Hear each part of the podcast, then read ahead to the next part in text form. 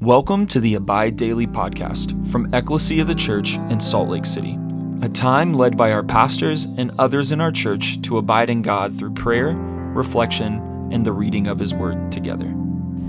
Hey, this is Matthew. Thanks for joining us today.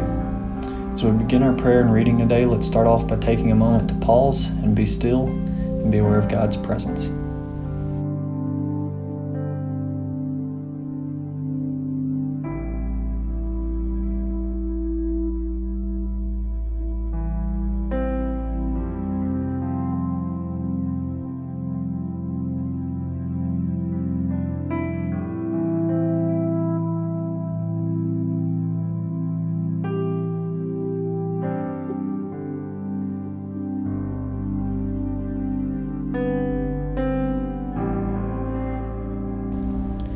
Take a moment to share with the Lord where we're at, what we're thinking and feeling, as well as thank Him for all that He's done, is doing, and continues to do.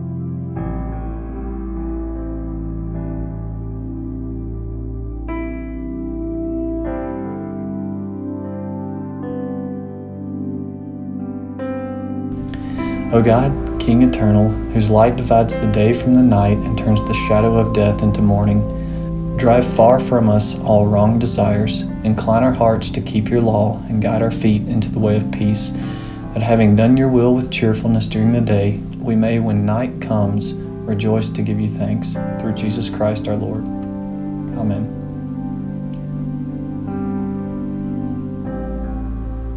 Lord, as I read your words in Scripture, I ask, Holy Spirit, that you lead me and give me understanding. I ask that you draw near and meet with me and lead me into your kingdom today.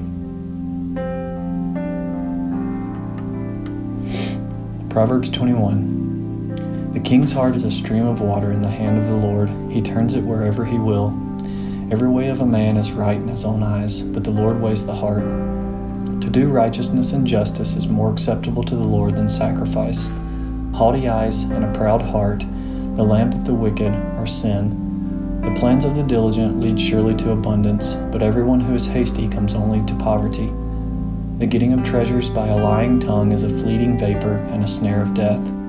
The violence of the wicked will sweep them away because they refuse to do what is just. The way of the guilty is crooked, but the conduct of the pure is upright. It is better to live in the corner of a housetop than in a house was shared with a quarrelsome wife. The soul of the wicked desires evil, his neighbor finds no mercy in his eyes. When a scoffer is punished, the simple becomes wise. When a wise man is instructed, he gains knowledge.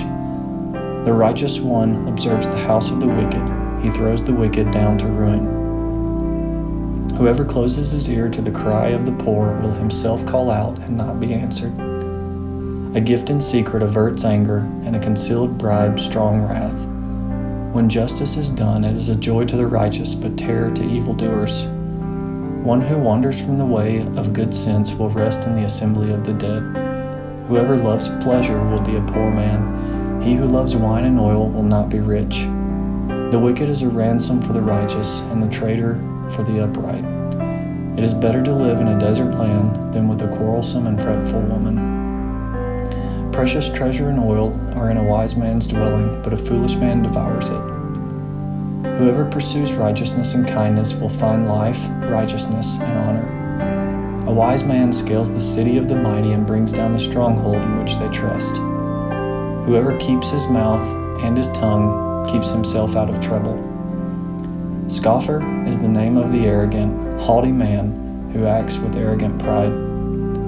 The desire of the sluggard kills him, for his hands refuse to labor. All day long he craves and craves, but the righteous gives and does not hold back. The sacrifice of the wicked is an abomination, how much more when he brings it with evil intent? A false witness will perish, but the word of a man who hears will endure. A wicked man puts on a bold face, but the upright gives thought to his ways. No wisdom, no understanding, no counsel can avail against the Lord. The horse is made ready for the day of battle, but the victory belongs to the Lord. This is the word of the Lord. Thanks be to God. Have you ever asked yourself, if there's grace, then does it really matter if I sin? Or does it really matter to God if my decisions and actions are righteous? Paul answers this in Romans 6. Proverbs elaborates on a more specific scenarios on, on more specific scenarios and allows the reader to see what wisdom and discernment look like in practical applications. There's a lot to unpack from this chapter, so for the sake of time, let's focus on a single theme that st- stands out. Our decisions and how we make them are important as we seek to glorify God. Verse 2 states that every person believes they are making good decisions, but God's interest is deeper than the decision, it's the motivation behind it. Verse 10 and 11 stood out too. The soul of the wicked is noticed by his neighbor in the lack of mercy, and yet punishment brings enlightenment to those of us who have hope. I wonder what punishments I'm experiencing right now that are part of God's refining process in my life. Verse 17, 20 through 21 stood out to me as well. I love to enjoy what life has to offer, the wine and oil, if you will. It says that a wise man stores these things away, or does not consume them immediately, but exercises self control of his appetite. Verse 21 explains that because our pursuit as Christians is not for the immediate satisfaction, the fruit of pursuing righteousness and kindness is that we're promised life, we're promised righteousness, and we're promised honor. These aren't consumables, they're long lasting. I love how this chapter ends. Verse 31 The horse is made ready for the day of battle, but the victory belongs to the Lord.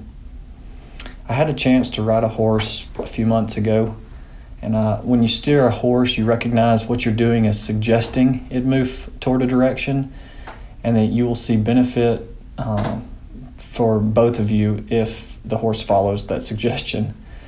The horse still can decide if he wants to participate in your guidance, though. We can have fun in unison, or we can wrestle our wills all day until we're both exhausted.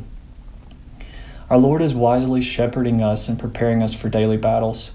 He knows He has won, but He wants us to participate in His victory by showing us a better way to live our lives and bring His kingdom to what we have already broken. Take some time to reflect on some of the challenges that might feel like punishments from God. Share them with someone and ask if they can pray for you to gain wisdom as you seek to understand what God is teaching you.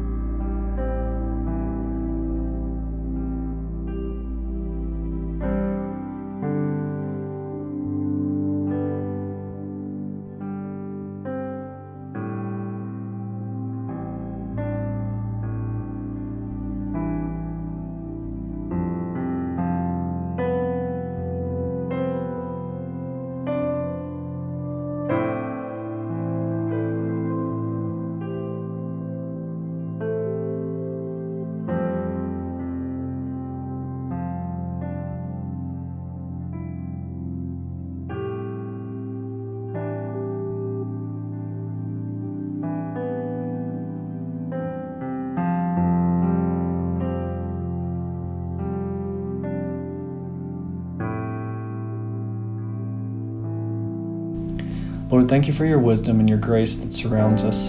Thank you for allowing us to participate in your work and your victory.